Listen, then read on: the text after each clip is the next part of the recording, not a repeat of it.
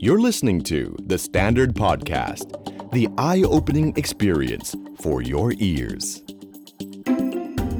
The Money Case by The Money Coach. Brought to you by SCB.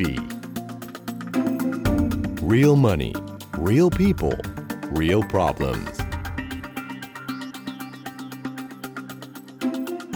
สวัสดีครับ สวัสดีคุณผู้ฟังทุกท่านนะครับ ขอต้อนรับเข้าสู่เช้าวันจันทร์อันแสนสดใสกับ The Money Case by The Money Coach Coach Coach Coach นะครับวันนี้มีมี Echo Echo ด้วยนะกับผมโค้ชหนุ่มจักรพงศ์ไม่พันธ์นะครับ วันจันทร์แบบนี้นะครับคุยเรื่องการเงินนะครับ แล้วก็ได้ไอเดียไปบริหารจัดการเงินของตัวเองนะครับ เรื่องที่จะคุยในวันนี้นะครับ ผมเชื่อว่าน่าจะเป็นการเงินที่เข้ามาเกี่ยวข้องกับคนที่ทำงานไปสักระยะหนึ่งนะฮะทำงานไปสักระยะหนึ่งผมเชื่อว่าหลาย ๆ คนน่าจะเริ่มคิดถึงเรื่องเรื่องหนึ่งนะครับ นั่นก็คือการเรียนต่ออ่าอยู่ดีๆทำไมมันนี่โคถึงหยิบเรื่องนี้มานะครับ พูดคุยใน EP นี้นะครับ เรื่องของเรื่องมันมีอยู่ว่านะครับเมื่อปีที่แล้วนะครับไกลมากนะครับเมื่อปีที่แล้ว ปีที่แล้วเนี่ยมีเคสเคสหนึ่งครับเข้ามาปรึกษาเรื่องของการแก้ไขปัญหาหนี้สินกับผมนะครับ น้องคนนี้เนี่ยก็เล่าให้ฟังว่าเป็นน้องผู้หญิงนะครับเล่าให้ฟังว่าตอนนี้ประสบปัญหาหนี้ถึงขั้นที่ว่าเจ้าหนี้นะครับ ก็ฟ้องร้องเรียบร้อยแล้ว เจ้าหนี้ก็คือธนาคารนั่นแหละนะครับ แล้วก็มีหมายสารมาที่บ้าน มีหมายสารมาที่บ้านก็เลยถามมานี่โค้ชว่าโค้ชคะเราควรจะแก้อย่างไรดีนะครับ ซึ่งถ้าใครติดตาม The Money Case ของเรามาหลาย ๆ ตอนผมก็จะเล่าไปแล้วเนอะว่าถ้าเกิดหนี้ในระบบไปถึงขั้นตอนของการได้รับหมายสาร ก็ไม่ต้องไปตกใจหรือไปกังวลนะก็ไปตามที่ศาลนัดหมาย แล้วก็เตรียม เรื่องของรายละเอียดต่างๆนะครับว่าเราจะสามารถชำระคืนเขาได้เดือนละเท่าไหร่ แล้วก็ไปเจรจาให้ดีให้เรียบร้อยนะครับ ปรากฏว่า น้องคนนี้พอได้รับคำแนะนำไปเขาก็ตอบกลับมาว่านะครับเขาไม่สามารถไปศาลได้ในวันที่ศาลนัดนะครับ ถ้าไปในวันที่ศาลนัดไม่ได้จะทำอะไรได้บ้างนะครับ ผมก็ถามเขาว่าทำไมถึงไปไม่ได้ล่ะเขาก็บอกว่าตอนนี้เขามาเรียนคอร์สสั้น ๆนะครับ ประมาณ 6 เดือนอยู่ที่ ต่างประเทศนะพูดชื่อก็ได้ประเทศออสเตรเลียนะครับ ก็เลยไปตามนัดไม่ได้นะครับ อย่างนี้จะทำยังไงได้บ้าง ผมก็ตอบไปตอนนั้นต้องบอกเลยว่า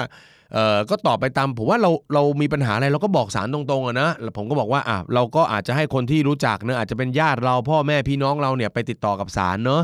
แล้วก็แจ้งศาลว่าเราไม่สามารถไปในวันนั้นได้ แค่นี้ก็น่าจะจบโอเค ไอ้เรื่องมันจะจบอย่างนี้อยู่แล้วนะครับมันมันก็ดูเรียบๆง่าย ๆ ดีนะแต่ตอนจบเนี่ยทำให้ผมจำจำเธอได้แม่นยำเลยเพราะว่าประโยคสุดท้ายที่เธอทิ้งท้ายไว้ก็คือว่า หนูให้พ่อแม่ขึ้นศาลแทนได้ไหมฟังแล้วแบบเฮ้ยไอ้นี่มันอารมณ์ไหนวะ นี่แกแล้วทำไมแกให้พ่อแม่ขึ้นศาลอย่างเงี้ยนะครับเออผมก็บอกให้ไม่ได้หรอกไม่ได้หรอก เพราะว่าใครเป็นลูกหนี้ล่ะ ถ้าเราเป็นลูกหนี้เราแหละต้องขึ้นศาลแต่ถ้าไปไม่ได้ก็อาจจะเลื่อนนัดตามที่เล่าให้ฟังไปนะครับ ทีนี้เธอก็ เริ่มเล่าข้อมูลให้ฟังว่าเธอเนี่ยนะครับเป็นหนี้นะครับ เพราะว่ากู้เงินมาเรียนต่อ กู้เงินมาเรียนต่อนะครับ แต่ว่าประเด็นก็คือว่าเเธอมาเรียนต่อตอนนี้ไม่ใช่เรียนต่อเพื่อจะได้เป็นดีกรี เป็นปริญญาโทอะไรนะ เป็นคอร์สระยะสั้นๆ ประมาณ 6 เดือน 8 เดือนอะไรอย่างเงี้ยวิธีการของเธอน่ารักมากนะครับเหตุผลที่ผมจำเธอแม่นยำเลย เพราะว่าเธอทำอย่างนี้ฮะพอเธอตัดสินใจได้ว่าจะไปเรียนแน่ๆ เธอก็เปิดบัตรเครดิต เปิดสินเชื่อส่วนบุคคล แล้วกดบัตรทุกบัตรครับ ทุกสิ่งทุกอย่างครับ แล้วก็ขนเงินไปอยู่ต่างประเทศนะครับถ้าเป็นสมัยนี้เขาอาจจะแบบว่าทำตาม passion ใช่ไหมทำตามทำตามความฝันทำตามความตั้งใจของตัวเอง คือกลายเป็นว่า กดเงินไป ผมก็คิดว่าน่าจะเป็นหลักแสนแหละนะครับพอไปปุ๊บแล้วก็ไปเรียน จากนั้นพอไปเรียนปุ๊บก็ไม่ได้ติดต่ออะไรกลับมาที่เมืองไทยแน่นอนแหละ พอเรากดเงินเข้าไปเดือนถัดมาเขาก็ต้องเรียกเก็บถูกไหมพอเรียกเก็บปุ๊บเขาติดต่อติดตามเราไม่ได้ นานวันเข้าก็ต้องถึงกระบวนการที่มันจะต้องมีการฟ้องร้องอะไรก็ว่ากันไปนะฮะพอฟังเรื่องของเธอปุ๊บผมยิ่งรู้สึกว่าเฮ้ยมันมันมันไปกันใหญ่มันหนักข้อนะครับ ผมก็บอกว่าเอาละไม่รู้ว่า จะกลับมาได้เมื่อไหร่นะครับแล้วก็เรื่องที่ผ่านมาเนี่ยก็ช่างมันแล้วกันว่า เคยทำผิดทำพลาดเรื่องการเงิน ก็ถือว่าเป็นสิ่งที่ต้องเรียนรู้แล้วกันนะครับแต่ว่าอยากให้เขากลับมานะครับเมื่อไหร่ที่กลับมานะครับให้มาติดต่อกับศาลนะครับหรือว่าก่อนหน้านี้ที่เราจะกลับมาก็อาจจะให้พ่อแม่ไปติดต่อไว้ก่อนเนอะว่าเรายังอยู่ที่ต่างประเทศแล้วเดี๋ยวจะรีบกลับมาเพื่ออประวิงเวลาหรืออะไรก็ว่ากันไป ตอนจบนะครับตอนจบ เธอบอกผมว่าเธอได้ศึกษาวิธีการแก้หนี้จากที่หนึ่งมา แล้วก็บอกว่านี่แบบนี้สามารถไม่จ่ายก็ได้ และสุดท้ายเธอก็เลือกเชื่อฝั่งนู้นนะครับ ก็ไม่ได้เลือกเชื่อผมนะครับ ต้องถือว่าเป็นการตัดสินใจเนอะไม่ว่าจะเป็นเรื่องการหาเงินเรียนนะครับ หรือวิธีการแก้ปัญหาที่ค่อนข้างจะไร้ความรับผิดชอบมากๆนะครับ ต้องถือว่าสุดจริง ๆนะครับ ถ้าเป็นรุ่นผมนี่ก็ต้องเป็นเขาเรียกว่าที่สุดของแจ้นะครับ รุ่นนี้ทันทันพี่แจ้ไหมฮะ ไม่ทันแล้วนะครับ พี่แจ้คือใคร ไม่เป็นไรนะครับปล่อยพี่แจ้เข้าไว้แล้วกันแล้วกันนะครับ ที่มันเจ๋งคือเมื่อ 2 สัปดาห์ที่ผ่านมาครับ เธอกลับมาอีกครั้งหนึ่งฮะจากที่ไม่ได้เจอกันเป็นปีนะฮะหนึ่งปีเต็มๆเธอกลับมาแล้วเธอก็ส่งข้อความมาว่านี่มันไม่ได้หายไปไหน จากการที่เธอทิ้งไปแล้วนี่ไม่ได้หายไปไหน แล้วก็มีกระบวนการที่ยังติดตามเธออยู่ จะต้องทำอย่างไรดีนะครับ ฟังเรื่องนี้ก็เรื่องแรกก็เป็นอุทาหรณ์เรื่องของการไม่ชำระหนี้เนาะ แต่อุทาหรณ์อีกเรื่องหนึ่งครับ ที่ผมอยากจะชวนคุยในวันนี้ก็คือย้อนกลับไปที่จุดตั้งต้นเลย ก็คือเรื่องของการวางแผนเรียนต่อนะครับ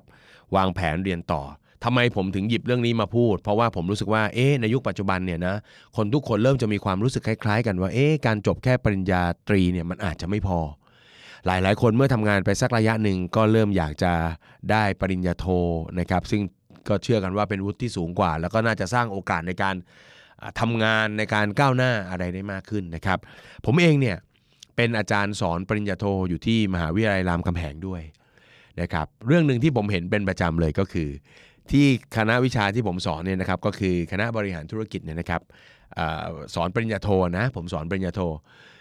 คือเดี๋ยวนี้การเรียนปริญญาโทในประเทศเนี่ยนะครับก็ใช้เวลากันประมาณปีครึ่งนะฮะถึง 2 ปีโดยประมาณค่าเรียนเนี่ยก็ ตกเบ็ดเสร็จแล้วเนี่ยนะก็อยู่ที่ประมาณสัก 2 0 0 0 0 0บาทนะฮะสองแสนบาท แล้วเดี๋ยวนี้ก็เนะโลกมันไปไกลแล้วครับ อะไรมันก็แบ่งจ่ายได้หมดนะฮะซึ่งการจัดการในเรื่องค่าใช้จ่ายตรงนี้เนี่ยหลายมหาวิทยาลัยก็จะให้เป็นสัดส่วนแบบศูนย์เปอร์เซ็นต์หกเดือนอย่างเงี้ยตามงวดต่างๆนะครับผมเองเนี่ยเห็นข้อมูลตัวหนึ่งที่มันเป็นเป็นเรื่องชัดเจนเลยก็คือลูกศิษย์ฮะวันที่ถึงรอบเก็บตังค์ก็เขาหาร6นะหกหกเอ่อหกงวดนะ ศูนย์เปอร์เซ็นต์หกงวดก็ต้องจ่ายกันงวดละประมาณ 30,000 บาท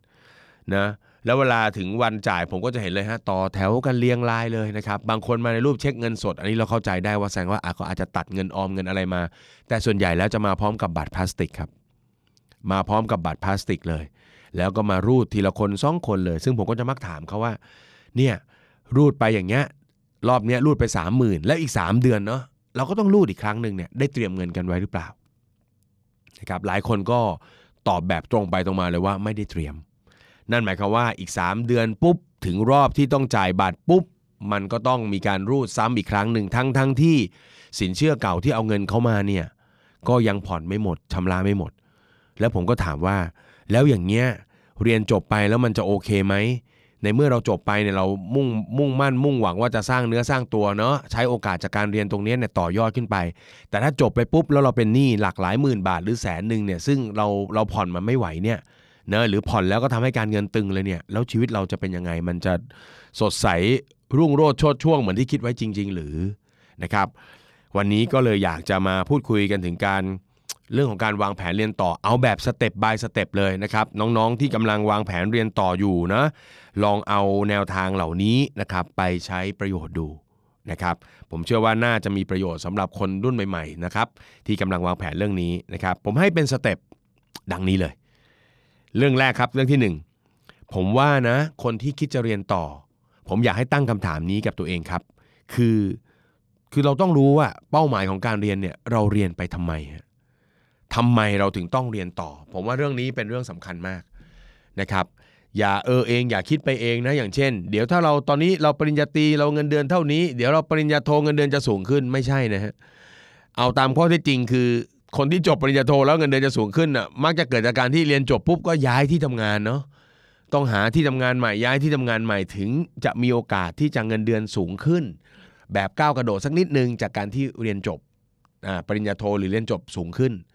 นะครับเพราะฉะนั้นผมอยากให้เราตั้งโจทย์ตรงนี้เป็นอันดับแรกว่าทำไมเราถึงต้องเรียนต่อ เราจะเรียนต่อไปทำไม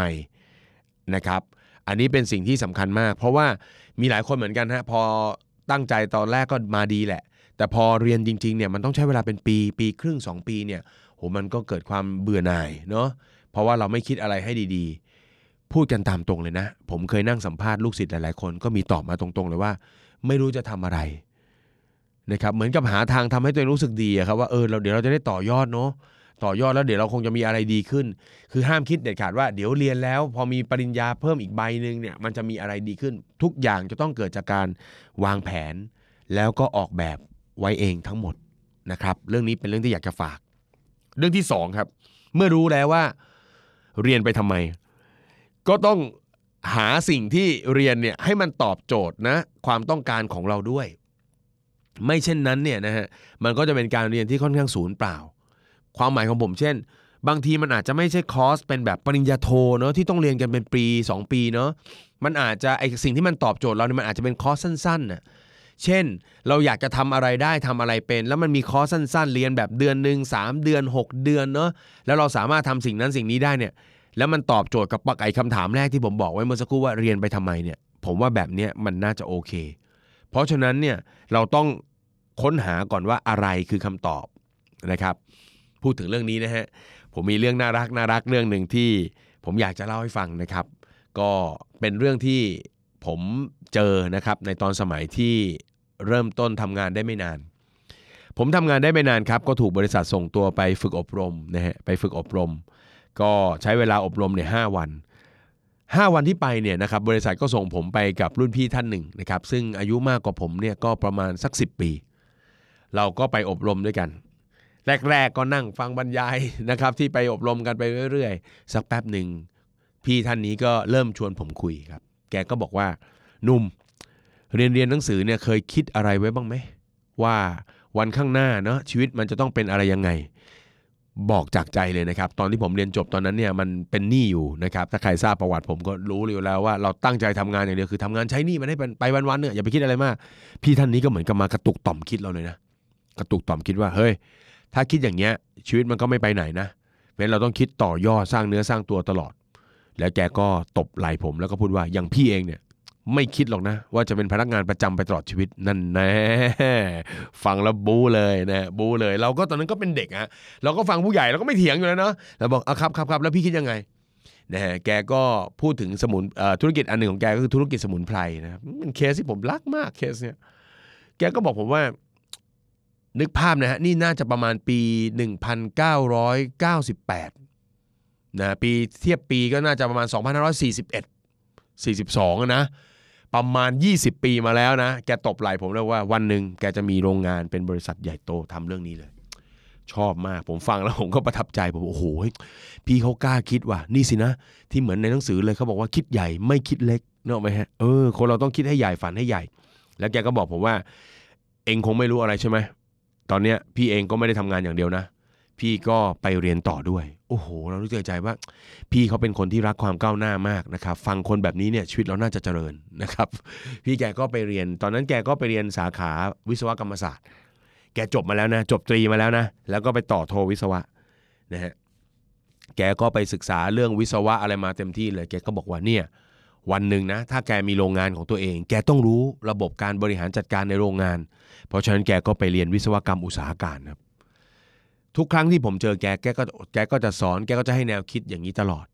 จนเวลาผ่านไป 2 ปีครับ แกเรียนจบได้มหาบัณฑิตมาหนึ่งใบ แกก็มาทักทายผม ผมก็บอกว่าพี่สุดยอดเลยว่าทำงานไปด้วยเรียนไปด้วยไม่ธรรมดา แล้วก็เรียนจบได้คะแนนดีด้วย ผมก็บอกอย่างนี้ธุรกิจในฝันของพี่ก็ใกล้ความเป็นจริงแล้วสินะครับ แกก็ตบไหล่ผมแล้วก็บอกว่าการทำธุรกิจเนี่ยมันไม่ใช่แค่ว่า มีเงินกู้ยืมเงินมาสร้างโรงงาน และบริหารโรงงานได้เนาะ ก็จะสามารถทำทำธุรกิจได้ ธุรกิจที่พี่จะทำมันเป็นธุรกิจสมุนไพรลองคิดดูสิ ถ้าเจ้าของไม่มีความรู้เรื่องสมุนไพรเลยเนี่ยมันจะเป็นเจ้าของโรงงานสมุนไพรได้อย่างไร ฟังแล้วก็ เออเว้ยพี่เขาพูดถูกนะฟังแล้วเข้าเขาดูเป็นเรื่องจริง แล้วเราเราก็เลยถามพี่กันว่าแล้วพี่ทำไงต่อครับ พี่ก็บอกว่า ตอนเนี้ยพี่ก็เลยไปสมัครเรียนเรื่องสมุนไพรที่มหาวิทยาลัยมหิดลว้าคนเราเนี่ยมันรักความก้าวหน้าจริง ส่วนตอนนั้นจักรพงศ์ไม่ทำอะไรเลยนะครับเพราะว่าเป็นหนี้หัวโตอยู่นะครับขอแค่ไปขายของได้เงินมาก็โอเคแล้วแก้ปัญหาไปเรื่อยๆนะพี่แกก็ไปเรียนเรื่องสมุนไพรนะครับเป็นระดับประกาศนียบัตรปริญญาตรีอะไรเนี่ยผมก็จำไม่ได้นะฮะผ่านไปอีกแป๊บหนึ่งแกก็เอาประกาศนียบัตรแกมาโชว์ว่าแกได้จบแล้ว แกได้เรียนรู้รู้รอบในส่วนของสมุนไพรทั้งหมดแล้วนะครับ จากนั้นแกก็เรียนต่อยครับ ก็ยังไม่ทำอยู่ดี ผมก็ถามว่าอ้าวพี่แล้วทำไมยังยังต้องเรียนต่ออีกวะในเมื่อเราสามารถทำโรงงานได้แล้ว แล้วพี่ก็สามารถรู้เรื่องสมุนไพรทุกอย่างทุกสิ่งได้หมดแล้วพี่ก็น่าจะเริ่มทำธุรกิจได้แล้วสิเขาก็บอกว่าหนุ่ม เองนี่ไม่รู้อะไร คนที่อยู่ในสายวิศวะ คนที่อยู่ในสายวิชาชีพที่ลงลึกอย่างเช่น พวกสมุนไพรต่างๆ ถ้าขาดความรู้เรื่องของการบริหารจัดการธุรกิจก็จะไปไม่รอด ผมก็ถามเขาว่า พี่อย่าบอกนะว่า พี่ก็บอกว่าใช่แล้ว พี่กำลังเรียนปริญญาโทบริหารธุรกิจอีกหนึ่งใบนะครับ สิ่งที่มันน่ารักมากก็คือนะครับสุดท้ายปลายทางแล้วเนี่ยแกเรียนทั้งหมดไป 3 อย่างเนี่ยนะครับความฝันที่แกคิดไว้ทั้งหมดสุดท้ายไม่ได้ทำครับ เจอกันอีกทีเนี่ยนะครับหลังจากที่ผมลาออกจากงานประจำนะแล้วผมก็มาทำเป็นฟรีแลนซ์แล้วก็เปิดธุรกิจส่วนตัว ผมเจอแกอีกครั้งหนึ่งฮะเจอแกอีกครั้งหนึ่งเนี่ยผมมีธุรกิจแล้ว 3 ธุรกิจ ในแบบที่ผมเองก็ไม่ต้องรู้เรื่องเองทั้งหมด ผมก็ลุยๆทำๆไป แล้วอันไหนที่ไม่รู้เรื่อง ผมก็จ้างคนมาช่วย เข้าไปปรึกษาคนที่รู้ ผมเจอแกอีกครั้งครับที่ห้างสรรพสินค้าแถวบ้าน แกก็เล่าเรื่องนี้ให้ผมฟังบอกว่า หลังจากที่แกเรียนทุกสิ่งทุกอย่างแล้วเนี่ยแกถึงได้รู้ว่าการทำธุรกิจนั้นไม่ใช่เรื่องง่าย และแกจึงตัดสินใจที่เป็นพนักงานประจำต่อไป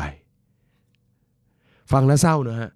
ฟังแล้วเศร้านะครับแต่นี่คือสิ่งที่ผมตั้งคำถาม แล้วก็ถามพวกเราเลยว่า เอาละถ้าเรารู้แล้วว่า เป้าหมายของของของการอยากจะเรียนรู้ของเราเนี่ยมันคืออะไร ถูกไหมฮะ แล้วอันถัดมาก็คือหาสิ่งที่ตอบโจทย์ ไปเรียนรู้ในสิ่งที่ตอบโจทย์ ซึ่งเราอาจจะลองลองบิดดูก็ได้ฮะคำว่าการเรียนรู้มันอาจจะไม่ใช่การเข้าไปนั่งเรียนในคอร์สในมหาวิทยาลัย ซึ่งใช้เวลาปีครึ่ง 2 ปี มันอาจจะเป็นคอร์สระยะสั้น มันอาจจะเป็นการเรียนรู้โดยการค้นหาข้อมูลในหนังสือใน YouTube รวมไปถึงการเข้าไปปรึกษาหารือกับผู้ประกอบการที่เขาทำกิจการในลักษณะแบบนั้นอยู่ ไอ้แบบนี้เนี่ยมันก็เป็นการเรียนรู้เหมือนกัน แล้วมันก็อาจจะเป็นต้นทุนที่ต่ำกว่าด้วยนะครับเพราะฉะนั้นต้องตอบโจทย์ตัวเองให้ได้ว่า เราเรียนเนี่ยเนาะเราจะต้องเรียนอะไรที่มันตอบโจทย์ และไอ้วิธีการเรียนเนี่ยมันจะต้องเรียนแบบไหนอย่างไรนะครับ เอาละไม่เป็นไร สมมุติว่าเราก็ไปค้นหาข้อมูลมาแล้ว แล้วเราก็รู้สึกว่าโค้ด ยังไงก็ต้องเรียนในมหาลัยอะไอ้คอร์สแบบนี้มันมีเฉพาะในมหาลัยเท่านั้น ถ้ามาเรียนในมหาลัยเราก็คงจะทำไม่ได้นะครับเอาละถ้าคุณไปดูแล้วว่าโอเค สุดท้ายก็ต้องไปเรียนในมหาวิทยาลัยเนาะสิ่งที่ผมอยากให้ดูเป็นลำดับถัดมาเป็นลำดับที่ 3 ก็คือเรื่องของการหาข้อมูลนะฮะการไปหาข้อมูลในเชิงลึกว่าไอหลักสูตรที่จะไปเรียนเนี่ยนะครับมันมีรายละเอียดเรียนเรื่องอะไรบ้างนะครับมันตอบโจทย์จริงไหมเพื่อ confirm สองก็คือไปดูเรื่องของเวลาเรียนเนาะว่าเราเนี่ยสามารถจัดแบ่งเวลาเรียนกับเขาเนี่ยได้จนจบครบหลักสูตรหรือเปล่า ทุกวันนี้ก็ยังมีนะครับ ผมสอนมหาวิทยาลัยเนาะที่ที่รามคำแหงเนี่ยก็จะมีลูกศิษย์บางคนบอกว่าวันนี้มาไม่ได้ เพราะติดงานวันนี้มาไม่ได้เพราะติดงาน คือถ้าคุณจะเข้าไปเรียนอะไรแล้วเนี่ยเนาะมันก็ต้องไปเรียนให้มันครบถ้วนกระบวนความของเขาอะเพราะฉะนั้นนอกจากดูว่าหลักสูตรมันตรงตรงใจตอบโจทย์ไหมอันที่สองก็คือต้องไปดูเวลาเรียนด้วย เวลาแบบไหนที่มันจะทำให้เราสามารถอุทิศเวลากับการเรียนได้ ไม่งั้นก็เสียของเสียเวลาเสียประโยชน์ และในแบบที่ 3ลำดับที่ 3 ก็คือการไปดูเรื่องของค่าใช้จ่ายนะครับรวมไปถึงวิธีการจ่ายต่างๆนะครับซึ่งในปัจจุบันเนี่ยเท่าที่ผมไปดูตัวเลขมาก่อนที่จะมาคุยกันวันนี้เนี่ยเนาะเลนจ์มันนะฮะอยู่ที่ประมาณแสนห้าถึงสองแสนบาท อันนี้คือเกรดแบบทั่ว ๆ ไปนะฮะถ้าเกิดว่าเราไปเรียนปริญญาโทในแบบที่โอ้โหเอ่อคลาสชั้นนำมหาวิทยาลัยชั้นนำเนาะแล้วก็บวกกับความเป็นอินเตอร์เข้าไปด้วยอย่างเงี้ยเนาะโอ้โหราคาก็พุ่งกระฉูดไปเลยนะ เพราะฉะนั้นอะถ้ามันเป็นทั่ว ๆ ไปมันจะอยู่ที่ประมาณแสนห้าถึงสองแสนบาท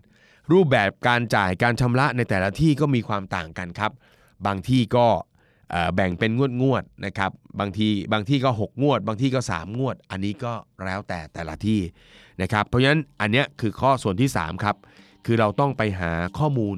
นะครับ แล้วก็ไปดูรายละเอียดให้มันครบถ้วนนะครับ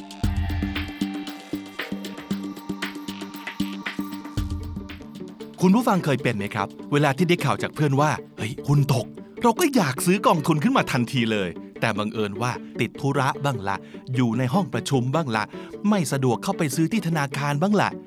ง่ายๆเลยนะครับ ถ้าคุณมีบัญชีกองทุนของ SCB AM อยู่แล้ว ก็สามารถเข้าไปซื้อขายได้ทันทีที่แอป SCB Easy โดยเลือกเมนูกองทุนรวม เลือกคำสั่งซื้อขายหรือสับเปลี่ยน จากนั้นก็เลือกกองทุนที่ต้องการ ใส่จำนวนเงิน แค่นี้ก็เรียบร้อยแล้วครับ แต่ถ้ายังไม่มีบัญชีก็สามารถเปิดบัญชีเองได้นะครับ ในแอป SCB Easy ที่เมนูกองทุน กรอกข้อมูลส่วนตัวของคุณ แล้วก็ยืนยันตัวตนผ่านรหัส OTP ครับสำหรับกองทุน LTF RMF คุณยังสามารถเลือกจ่ายผ่านบัญชีเงินฝากออมทรัพย์ หรือว่าบัตรเครดิตได้อีกด้วยนะครับ ไม่ต้องไปต่อคิวซื้อกองทุนที่สาขาธนาคาร เป็นบริการที่เปิดและซื้อกองทุนได้ สะดวกรวดเร็วจริง ๆ ครับ SCB Easy เป็นคนซื้อกองทุนเพื่อคุณ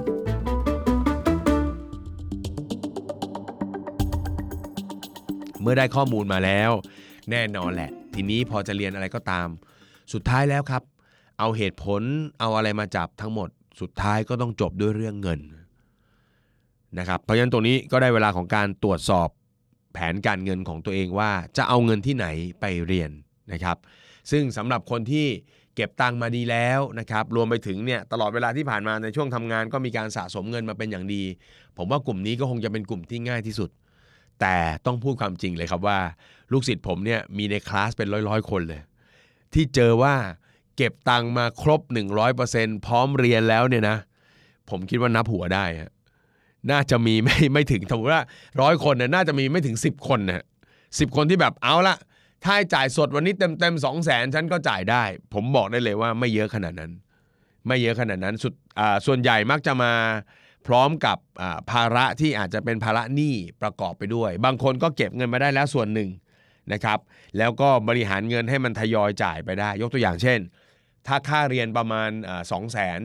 จ่ายครั้งละสามหมื่นอย่างเงี้ยคนกลุ่มนี้เขาก็อาจจะเก็บเงินได้แล้วประมาณครึ่งหนึ่งคือแสนหนึ่ง เป็นเงินสดแสนหนึ่งไว้ จากนั้นก็ทยอยเก็บขนานไปกับการเรียนไปด้วย ในระหว่างที่ค่างวดเดือนแรกจ่ายไป 30,000 ปุ๊บใช่ไหมฮะก็ยังเหลืออีกนะอีกประมาณ4เอ่ประมาณ 40,000 เก็บไว้เนี่ยนะเออประมาณ 60,000 เก็บไว้เนี่ยนะฮะก็เก็บไว้แล้วก็เก็บเงินเพิ่มเติมเติมเติมเข้าไปมันก็เหมือนกับลดหลั่นเงินออมของเราลงไปทีละส่วนเนาะแต่มันก็พอแล้วก็สุดท้ายตอนจบก็บริหารจัดการได้ทัน แบบนี้มีอยู่พอสมควร ซึ่งก็ถือว่าเป็นวิธีการที่ใช้ได้ แต่แบบที่แย่ที่สุดเลยก็คือ มาได้งวดเดียวหมายความว่า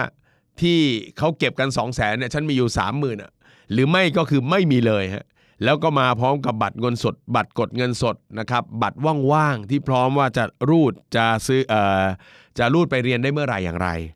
นะครับ อันเนี้ยต้องระมัดระวังนะครับสำหรับคนที่นะครับ มีเงินก้อนอยู่แล้ว สิ่งที่ผมอยากให้พิจารณาประกอบกันก็คือ ถ้าเราจะต้องตัดเงินก้อนทั้งก้อนเนี่ยเพื่อไปเรียนเนี่ยนะ สิ่งที่อยากให้ดูก็คือว่าถ้าตัดไปแล้วมันกระทบเงินสดในมือของเราหรือไม่อย่างไรนะครับหัวใจสำคัญก็คือ ถ้าเราจะตัดเงินไปเรียนเนี่ยเนาะมันจะต้องเหลือเงินสักประมาณหนึ่งเผื่อสำหรับเหตุฉุกเฉินไว้ได้นะครับไม่ใช่ว่าเก็บมีแค่เงินฉุกเฉินเนาะแล้วก็เอาเงินฉุกเฉินทั้งก้อนเนี่ยเนาะไปเรียนอย่างเงี้ยอันนี้คือไม่ใช่นะครับ เรื่องการเรียนเนี่ยเอาจริงๆเนี่ยนะมันก็เป็นเรื่องที่พอจะรอได้ส่วนหนึ่งอะมันก็ไม่ถึงกับว่าโอ้ต้องวันนี้นาทีนี้อะไรเงี้ยนะครับ ก็ถ้าจะตัดเงินก้อนไป อย่าลืมดูว่าเรายังมีเงินสำรองอยู่หรือไม่อย่างไร ทีนี้มาถึงกลุ่มที่ไม่มีเงินก้อนครับ อันเนี้ยจะต้องหนักหน่อยละ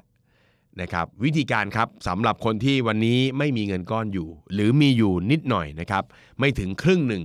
ของค่าเรียนที่เราไปสำรวจไปเซอร์เวยเอาไว้ สิ่งที่คุณต้องทำเลยฮะคุณจะต้องทำงบรายรับรายจ่ายล่วงหน้าไปเลย 1 ปี ล่วงหน้าไปเลย 1 ปี โดยงบรายรับรายจ่ายนี้นะครับ ให้จำลองสถานการณ์ดูว่า เอ๊ะถ้าเกิดว่าเราต้องจ่ายเงินนะครับค่าเรียนในแต่ละงวดเนี่ยนะในทุก ๆ 3 เดือนนะยกตัวอย่างทุก ๆ 3 เดือนเนี่ยเราจะต้องเก็บเงินเนี่ยต่อเดือนเท่าไหร่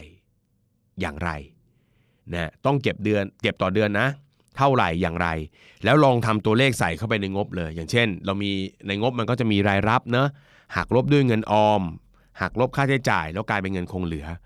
ให้เราทำตัวช่องเงินออมอะฮะเพิ่มไปเลยว่าเป็นเงินออมเพื่อการศึกษาต่อ สมมุติเราตั้งใจแล้วว่าตัดเดือนละห้าพันห้าพันแล้วก็ลงลงช่องเงินออมตรงนั้นห้าพันทุกๆเดือนยาวไปเลย แล้วลองบวกลบคูณหารแล้วดูบรรทัดสุดท้ายในแต่ละแถวดู นะครับนี่เป็นวิธีการทำงบการเงินเพื่อประมาณการง่าย ๆเลยนะครับถ้าเป็นภาษาแรงๆหน่อยก็คือดูเลยว่าเรามีปัญญาเรียนได้จริงหรือเปล่า เรามีเงินไปคืนเขาไหมมิฉะนั้นเนี่ยถ้ารูดไปก่อนเอาวะรูดไปก่อนขอให้ได้เรียนก่อน เดี๋ยวข้างหน้าค่อยไปว่าเอาเนาะไปว่ากันอีกที ไอ้พวกแนวชอบไปตายเอาดาบหน้าเนอะไหมฮะสุดใหญ่ไม่โดนดาบหน้ามันโดนดาบเนี่ยดาบใกล้ๆเนี่ยเรียบร้อย เพราะฉะนั้นเอาก่อนเลยนะ นั่งทำงบการเงิน หรืออาจจะประมาณการคร่าวๆง่ายๆก็ได้ครับว่า ถ้าแต่ก่อนเนี่ยที่เรายังไม่ต้องเรียนหนังสือเนี่ยเนาะเรามีเงินเก็บเงินออมเดือนละเท่าไหร่ แล้วถ้าจะต้องเรียนหนังสือเนี่ยเราต้องมีเงินเก็บเงินออมเดือนละเท่าไหร่ลองเปรียบเทียบกันดูก็ได้ เช่น ถ้าเราจะเรียนหนังสือ เราอาจจะต้องเก็บเงินจากวันนี้ไปจนถึงวันที่เรียนเนี่ยเดือนละ5,000 บาท ผมสมมติกลมๆแบบนี้ ก็ลองลองลองถามตัวเองฮะลองเหลือไปดูงบการเงินตัวเอง ลองถามตัวเองดูว่าที่ผ่านๆมาเนี่ยเดือนเดือนนึงเนี่ย พี่เคยเหลือเงินเนี่ยนะครับสัก 5,000 บาทไหมครับ ถ้าไม่เหลือเนี่ยก็แสดงว่าไอ้สิ่งที่เรากำลังจะทำเนี่ยนะมันเป็นการแบกน้ำหนักเกินไป เป็นการแบกภาระเกินไป เพราะฉะนั้นไม่เหมาะนะครับแล้วก็ไม่ควรที่เราจะไปบู๊ไปไปไปสู้นะครับอาจจะต้องเลื่อนหรือปรับแผนในเรื่องของการเรียนเนี่ยออกไปสักหน่อยก่อนนะฮะแต่ถ้าพอได้พอไหวนะครับนั่งดูงบแล้วเออเว้ย เก็บเดือนละ 3,000 เก็บเดือนละ 5,000 แล้วปีหน้าเริ่มเรียนอันนี้โอเคทำได้อะเราก็มานั่งทำตัวเลขนะครับเก็บเดือนละเท่าไหร่ยังไง พอทำตัวเลขเสร็จปุ๊บนะฮะก็พยายามควบคุมวินัยตัวเองให้สามารถเก็บได้อย่างต่อเนื่องนะครับหลาย ๆ คนก็อาจจะใช้วิธีการเปิดบัญชีเลยเนาะแล้วก็หักอัตโนมัติไว้เลยว่า หักอัตโนมัติไว้นะครับทุกๆเดือนเป็นจำนวนเท่า ๆกัน เพื่อแอบบังคับตัวเองนั่นแหละนะครับให้มีวินัยในการจัดการหรือเก็บเงินตรงนี้ ประเด็นนิดเดียวครับที่ต้องระมัดระวังก็คือว่า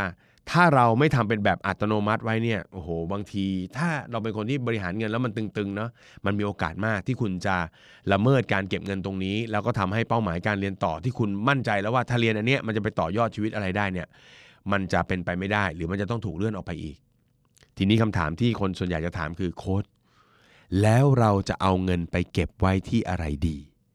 นะครับ ตรงนี้บอกเลยนะครับ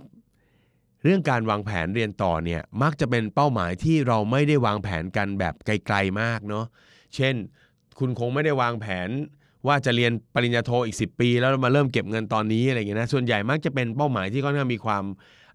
ใกล้กับสเอ่อสถานการณ์หรือช่วงเวลานั้นจริง ๆนะครับผมว่าถ้าไกลสุดก็ไม่น่าจะเก็บเกินกันเกิน 3 ปี 5 ปี ไม่น่าจะเกินจากนี้ ดังนั้นถ้าระยะเวลาในการเก็บเงินเราสั้นนะครับ เช่น 3 ปี 5 ปีนะครับ3ปี 5 ปีเนี่ยมันเสี่ยงมากถ้าเราจะเลือกเก็บเงินในที่ที่มีความผันผวนสูงนะครับเข้าใจว่าหลายคนนี่พอแบบเก็บตังค์ให้เก็บในหุ้นดีกว่าเนอะถ้าเก็บในหุ้นแล้วหุ้นขึ้นเนอะโอ้ยเราสบายเลยอะไรเงี้ยนะครับ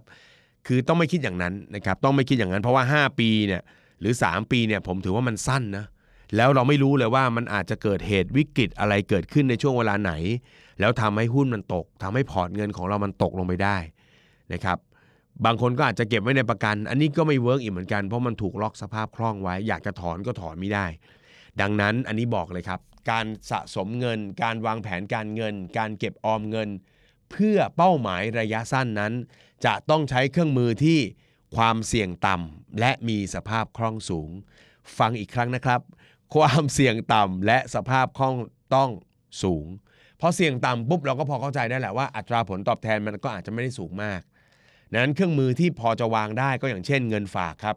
อาจจะมีฝากประจำพิเศษอย่างเงี้ยนะอย่างเช่นเราจะเก็บเงินอีก 3 ปีจะเรียนเราอาจจะไปวางไว้ที่ฝากประจำพิเศษสัก 2 ปี แล้วได้ดอกเบี้ยสูงหน่อย อันนี้โอเคนะครับเเงินฝากได้ฝากประจำพิเศษได้นะครับ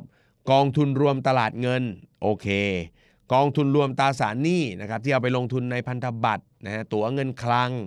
หุ้นกู้แบบนี้ได้แบบนี้โอเคนะฮะสิ่งที่ต้อง ระมัดระวังนิดนึงก็คือว่า เวลาที่อยากจะเก็บเงินเพื่อเป้าหมายระยะสั้นเนี่ยหลายคนเนี่ยแอบใจร้อน แล้วก็แอบมีความพยายามอยากได้มาก อยากทำงานน้อยนะครับส่วนใหญ่ก็อยากจะพยายามเน้นเก็บเงินให้ไม่ต้องมากได้ไหมโค้ดแล้วเราใช้เครื่องมือที่เสี่ยงหน่อยนะครับต้องบอกเลยว่าเครื่องมือที่เสี่ยงเนี่ยในบางทีเนี่ยมันทำให้เราเเสียโอกาสได้นะครับเมื่อถึงเวลาที่เราจะต้องใช้มันจริง ๆ เพราะฉะนั้นให้ใช้ตัวพวกนี้แล้วกัน ตรงนี้เนี่ย การจัดสรรเงินตรงนี้เนี่ยสามารถเลยไปถึงเรื่องการจัดงานแต่งงานนะการเก็บเงินดาวบ้าน การเก็บเงินไปท่องเที่ยวเนี่ยนะครับพวกที่กลุ่มเป็นเป้าหมายระยะสั้นทั้งหลายเนี่ยสามารถเลือกวางเครื่องมือดังต่อไปนี้ได้หมดเลยนะครับเพราะถือว่าความเสี่ยงต่ำสภาพคล่องสูง หุ้นทองคำไม่เหมาะประกันก็ไม่เหมาะนะครับอีกนิดนึงครับบางคนก็แบบว่ามีเหมือนกันผมเคยเห็นเก็บเงินเรียนต่อ แล้วก็มีการเก็บเงินบางส่วนไว้ในสลากออมสินสลากทกสถามว่าได้ไหม นะครับอันนี้ก็ถือว่าได้นะ เพราะว่าความเสี่ยงก็ไม่ได้สูงนะความเสี่ยงต่ำสภาพคล่องก็สูง ถ้ามีความจำเป็นต้องใช้เงินก็ถอนจากสลากได้เลยนะครับอันนี้ค่อนข้างทำได้สบายๆนะครับแล้วก็ถ้าใช้ใช้สลากนี่ก็อาจจะมีแบบโบนัสนะฮะแจ็คพอตเล็กๆนะครับเผื่อได้โชคดีนะเออบางทีเก็บเงินเดือนเดียวแล้วถูกไหมใส่สากออมสินปรากฏว่าถูกวันที่2ปุ๊บได้ไปเรียนต่อเลยนะครับนะครับรายการนี้เริ่มชี้นำนะครับในส่วนของการเนาะเสี่ยงโชคนะเออแต่ว่า ก็พอเป็นเครื่องมือได้ เพราะฉะนั้นผมก็อนุโลมว่าสลากออมสินสลากทกสก็ก็ถือว่าโอเค ไม่เลวนะครับไม่เลวทำได้ ทีนี้ฮะสิ่งสำคัญก็คือว่าเมื่อเรารู้เครื่องมือนะรู้ว่าจัดสรรเงินออมได้เท่าไหร่นะครับในส่วนของเงินออมนั้นเนี่ยอย่าอย่าทำให้มันตึงเกินไปเนาะเชื่อว่าพอเรามีเป้าหมายอะไรขึ้นมาเนี่ยเราก็อยากจะแบบเข้มงวดตัวเองเลยเดี๋ยวฉันจะเก็บเดือนละหมื่นเลยอะไรเงี้ยนะครับ ซึ่งบางทีมันอาจจะไม่ใช่เรื่องดีนะครับเพราะฉะนั้นต้องเอาให้มันพอเหมาะพอสมนะ จัดสัดส่วนให้ดีครับ ว่าจะเก็บเงินเดือนละเท่าไหร่ จากนั้นเลือกครับว่าจะใช้เครื่องมืออะไรนะครับเมื่อเลือกเครื่องมือปุ๊บเราก็มีความจำเป็นต้องรู้จักเครื่องมือทุกประเภทเลยนะครับว่ามันมีความเสี่ยงมันมีโอกาสได้เงินมากกว่าน้อยกว่ากันอย่างไร และเราสะดวกใจที่จะอยู่ตรงไหนอย่างไรนะครับ อันนี้เป็นเรื่องที่ต้องต้องต้องพิจารณาด้วยนะครับ จากนั้นกำหนดนะครับแล้วก็ตัดการออมการลงทุนให้เป็นอัตโนมัตินะครับ อย่างเช่น ถ้าเป็นเงินฝากอันนี้เราก็ตัดได้ เป็นพวกกองทุนรวม อันนี้เราก็ให้บลจเขาช่วยตัดอัตโนมัติได้ เดี๋ยวนี้สลากออมสินนะฮะสลากออมสินหรือหรือทกสเนี่ยถ้าผมจำไม่ผิดเนี่ยออมสินนี่ได้แล้ว ก็คือสามารถซื้อผ่านออนไลน์ได้ แล้วก็ไม่ต้องซื้อหน่วยใหญ่ด้วย บางทีแต่ก่อนนี่ต้องมาซื้อเป็นหน่วยใหญ่เนาะอะเดี๋ยวนี้ไม่ต้องเลยฮะซื้อยิบซื้อย่อยก็เป็นการสะสมได้ แล้วก็มีมีผลตอบแทนในรูปของการเสี่ยงโชคเล็กๆนะซึ่งท่านก็สามารถนะ สะสมแล้วก็เก็บข้อมูลไว้ในระบบออนไลน์ได้นะฮะแล้วก็พอเปิดมาปุ๊บมันก็จะคอยบอกเลยว่าของท่านถูกรางวัลหรือไม่ถูกรางวัลแบบนี้เป็นต้นนะครับ อันนี้คือเครื่องมือที่ใช้ได้นะครับ สุดท้ายท้ายสุดครับ ถ้าเกิดเราต้องวางแผนเก็บเงินเพื่อเรียนต่อนะครับ แล้วเมื่อถึงระยะเวลาใกล้ๆจริง ๆ ปรากฏว่าเงินของเราที่สะสมไว้เนี่ยมันไปไม่ถึงครับ มันไม่ตอบโจทย์แล้วเช่น ตั้งใจว่าจะเก็บเงินสัก 2 0 0 0 0 0 2 5 0 0 0เอาไว้เป็นทุนสำหรับการเรียนนะครับพอปรากฏว่าเหลือเวลาอีกประมาณสมมติปีหนึ่งฮะเพิ่งมาได้แค่ 1 ใน 3 หรือมาได้ไม่ถึงครึ่งนะครับแบบนี้เนี่ยนะครับในการวางแผนการเงินเนี่ยเห็นไหมเราก็สามารถปรับเปลี่ยนแผนได้ครับ ปรับเปลี่ยนแผนเช่น คุณอาจจะเลือกมาเรียนนะไม่เลื่อนเวลาเรียน อยากจะเรียนช่วงนี้แหละครับโค้ดถ้าไม่เลื่อนเวลาเรียนคุณก็ต้องปรับลดมาตรฐานนะของ สถาบันที่คุณไปเรียนนะรวมไปถึงเรื่องของราคาค่าใช้จ่ายนะแทนที่จะต้องไปเรียนโอ้โหมหาวิทยาลัยท็อปๆอย่างเงี้ยเนาะเราก็เลือกแบบที่มันรองลงมา แล้วเราก็สามารถเรียนได้นะครับ หรือหรือถ้าเกิดว่ารับได้กับการเลื่อนว่าโอเคครับไม่เป็นไรครับโค้ชถ้างั้นเราไม่พร้อมเราเลื่อนก่อนดีกว่า เลื่อนเนี่ยนะครับเลื่อนต่อเลื่อนเนี่ยก็ต้องมีการวางแผนไว้ด้วยว่า แล้วถ้าเลื่อนล่ะ จากแผนเดิมเป็น 3 ปีเนี่ยมันจะต้องเลื่อนไปถึงเมื่อไหร่อะ ถ้าปรับเป็น 4 ปี ปรับเป็น 5 ปี ต้องเก็บเงินเดือนละเท่าไหร่ แบบนี้เป็นต้นนะครับอ่าแล้วก็ระหว่างทางก็รีวิวแล้วก็ปรับแผนได้ตลอดเวลาเลยนะครับ ทบทวนเป็นไอเดียนะครับ 1. เช็คเป้าหมายตัวเองให้ชัดเจนว่าเราเรียนไปทำไม การเข้าไปเรียนในมหาวิทยาลัยไปเรียนคอร์สต่างๆ มันจะตอบโจทย์จริงหรือไม่นะครับ 2. นะครับดูให้ดีว่าสิ่งที่เราอยากจะเรียนรู้เนี่ยเนาะมันคืออะไร มันจำเป็นจะต้องเข้าไปเรียนเต็มๆในมหาวิทยาลัยไหมมันจะมีคอร์สสั้นๆ เป็นประกาศนียบัตร3เดือน 6 เดือน ซึ่งมันอาจจะตอบโจทย์กว่าก็ได้ เมื่อรู้เหตุผลแล้วการหาสิ่งที่ตอบโจทย์ ก็ไม่จำเป็นต้องยึดอยู่กับการเรียนมหาวิทยาลัยก็เป็นได้นะครับ 3. หาข้อมูลรายละเอียดเกี่ยวกับการเรียนนะครับ อย่าดูแค่เรื่องการเงินนะฮะว่าหรืออย่าดูแค่คอร์สนี้มันน่าเรียนนะดูเรื่องของเวลาด้วยนะครับคนที่เรียนต่อ โดยเฉพาะคนที่เรียนต่อแล้วก็ ทำงานประจำควบคู่ไปด้วยเนี่ยผมบอกได้เลยว่า พลังชีวิตท่านจะสูญหายไปเยอะมาก ยิ่งถ้าเกิดว่าเรียนช่วงหัวค่ำเนาะทำงานเสร็จก็เหนื่อยแล้ว ก็ต้องรีบบึ่งไปไปเรียนต่อเนี่ยผมบอกได้เลยว่า อันนี้ต้องคิดและวางแผนให้ดีนะฮะสมัยนั้นมีอยู่ช่วงหนึ่งผมนะมีคนอาจารย์ก็เคยเสนอว่าเรียนปริญญาเอกไหมนะครับโอ้เกือบเป็นด็อกเตอร์นะนะนะเกือบเป็นด็อกเตอร์ Money Coach อะไรเงี้ยนะฮะแต่ตอนนั้นผมประเมินตัวเองเลยว่า ถ้าถ้าให้เรียนเนี่ยผมก็อาจจะพอเรียนได้เนาะ แต่ปรากฏว่าตอนนั้นเนี่ยก็คืออมีลูกชายนะครับ ลูกชายเกิดขึ้นมาแล้วเนาะแล้วเราก็รู้สึกว่าเราคงไม่มีเวลา ถ้าเราไปเรียนเราคงไม่มีเวลาดูแลเขาแน่เลยนะครับด้วยด้วยใจเราเราอยากจะดูแลเขาเพราะฉะนั้นเราก็เลือกที่ว่าถอยดีกว่า เราไม่เรียนก็ได้ แล้วเรามาคิดดูว่าอะไรมีช่องทางอื่นไหมที่มันจะตอบโจทย์การที่เราอยากจะเป็นที่ปรึกษาทางการเงินเป็นโค้ชการเงินแบบนี้นะครับสุดท้ายก็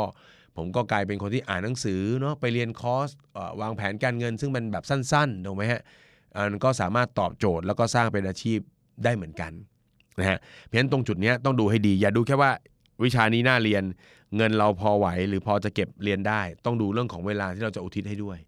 นะครับผมพูดเลยนะ ถ้าเรียนมหาวิทยาลัยแบบเรียนปริญญาโทปีครึ่งหรือ 2 ปีเนาะตอนเรียนจบอะนะคุณจะรู้สึกว่าโอ้โหเหมือนดันภูเขาออกไปจากอกเลยฮะนะครับเพราะฉะนั้นต้องวางแผนดี 4 ก็คือตรวจสอบการเงินตัวเองในปัจจุบันว่าเอ๊ะเราสามารถ จ่ายค่าเรียนได้ด้วยเงินเก็บเงินออมทั้งก้อนเลยหรือเปล่า โดยที่ไม่เป็นภาระต่ออะไรให้วุ่นวายนะครับถ้าทำได้ก็ให้เลือกทางนี้นะครับแต่ก็ต้องระวังเรื่องของเงินสำรองด้วยนะ อย่าตัดอย่าไปกินส่วนของเงินสำรอง 4. มากำหนดแผนการเก็บเงินของเรานะฮะโดยดูจากงบการเงินทำงบการเงินดูซิว่า เราสามารถเก็บได้เดือนละเท่าไหร่ ถ้าโจทย์ของการเก็บนะ ปรากฏว่ามันดูน้อยเกินไปแล้วอยากจะได้เพิ่ม อันนี้ก็แน่นอนแหละว่าท่านก็ต้องไปเหนื่อยหารายได้เพิ่มเห็นไหมฮะคนที่จะขยับจับทำอะไรเพิ่ม กับคนที่เป็นหนี้แล้วเหนื่อยหนักเนี่ยเนอะ action ไม่ต่างกันเลยนะ ก็คือต้องทำอะไรเพิ่มเติม อยู่เฉยๆก็จะไม่ได้สิ่งที่ต้องการ อยู่เฉยๆก็จะแก้หนี้ไม่ออกนะครับเพราะฉะนั้นการจัดการเรื่องการเงินเนี่ยมันต้องมีการขยับเขยื่อนตัวแน่นอนนะครับแล้วก็พอจัดเงินได้แล้วว่าเราจะใส่ได้เดือนละเท่าไหร่นะครับก็ต้องเอาเงินไปวางไว้ในที่ที่ความเสี่ยงต่ำ ผลตอบแทนก็ชนชนเงินเฟ้อนะครับแล้วก็สภาพคล่องต้องสูง ที่อนุญาตก็คือเงินฝากนะครับตัวกองทุนรวมตลาดเงินกองทุนรวมตราสารหนี้สลากออมสินพอได้นะครับแล้วก็สุดท้ายครับ ถ้าเมื่อถึงเวลาใกล้ ๆ ที่เราจะต้องเรียนแล้วเนี่ยเนาะปรากฏว่าเงินที่เราเก็บได้มันไม่พอมันไม่ตอบโจทย์นะครับ อันนี้ก็ต้องประเมินดีๆนะครับ ผมก็ไม่ห้ามหรอกครับว่าถ้าคุณขาดเหลืออยู่เล็กน้อย แล้วจะกู้บ้างบางส่วน ผมก็คงไปห้ามความตั้งใจนะครับ แล้วก็ความมุ่งมั่นของเราไม่ได้ แต่อย่าลืมตรวจสอบให้ดีว่า ถ้าจะต้องกู้บางส่วน เราจะสามารถจัดการมันได้หมดในช่วงที่เรียนอยู่ไหม แต่ถ้าไม่สามารถจัดการได้เนาะแล้วหนี้มันต้องมาตามล้างตามผลาญเราเนาะเรียนจบแล้วยังต้องมาใช้หนี้ของเดิมอยู่ แล้วถ้าเรียนจบแล้วต้องใช้หนี้ของเดิม และเป้าหมายที่คุณอยากได้มันไม่ขยับอะครับ คุณจะยิ่งรู้สึกว่าคุณไม่สบายใจกับสิ่งที่เกิดขึ้นแน่ๆ เพราะฉะนั้นก็วางแผนบริหารจัดการให้ดีนะครับ นี่คือไอเดียของการวางแผนการเงินสำหรับการเรียนต่อนะครับ ก็ฝากน้องๆทุกคนไว้นะครับ สุดท้ายแล้วสิ่งที่อยากจะบอกก็คือว่า ความรู้เนี่ยมันเป็นสิ่งที่มีอยู่อย่างกว้างขวางเนาะมีอยู่ทั่วไปเลย แล้วมันก็ไม่จำเป็นนะครับที่มันจะต้องออกมาจากมหาวิทยาลัยเพียงอย่างเดียววันนี้เนี่ยถ้าเราเปิดใจเปิดตาสักนิดหนึ่ง เราอาจจะเคยเห็นคนบางคนที่เรียนไม่จบ แม้กระทั่งชั้นม .6 แต่สามารถบริหารธุรกิจให้ประสบความสำเร็จได้ เอ๊ะ กระบวนการเรียนรู้ของเขาคืออะไร น่าสนใจนะครับ หรือบางทีเราอาจจะเห็นช่างฝีมือบางคน ซึ่งก็ไม่ได้เรียนจบสูงๆเนาะ แต่ก็มีวิชาชีพบางอย่าง ซึ่งเขาลึกนะเขาซึ้งกับตรงนั้นนะครับ แล้วก็สามารถพัฒนามันให้มันเป็นเครื่องมือที่สร้างรายได้ให้กับตัวเองได้ ตั้งโจทย์ตัวเองให้ชัดครับ ว่าเราต้องการอะไรจากการเรียนต่อ แล้วค่อยหาสิ่งที่ไปตอบโจทย์ รวมไปถึงการวางแผนทั้งหมด เพื่อให้เราได้เรียนรู้ไปแบบชิวๆสบายๆ ไม่ปวดหัว แล้วก็ไม่มีหนี้ที่ให้ต้องมาตามแก้ทีหลัง เหมือนเคสตั้งต้นที่เล่าให้ฟังในวันนี้ ซึ่งผมรับประกันเลยว่ามันไม่สนุกเลยนะครับ ก็ติดตาม The Money Case by The Money Coach ได้ในครั้งหน้านะครับ ก็จะมีเรื่องราวแบบนี้ซึ่งเป็นเรื่องราวใกล้ๆตัว การเงินใกล้ๆตัวมาฝากกัน วันนี้ก็ลาไปก่อนนะครับ ขอให้ทุกคนมีความสุขกับการเงินของตัวเองนะครับ บริหารเงินกันให้ดีๆ และมีความสุขพบกันจันทร์หน้าสำหรับวันนี้ สวัสดีครับ ติดตามทุกรายการของ The Standard Podcast ทาง Spotify, YouTube และทุกที่ที่คุณฟังพอดแคสต์ได้แล้ววันนี้ The Standard Podcast Eye Opening for your ears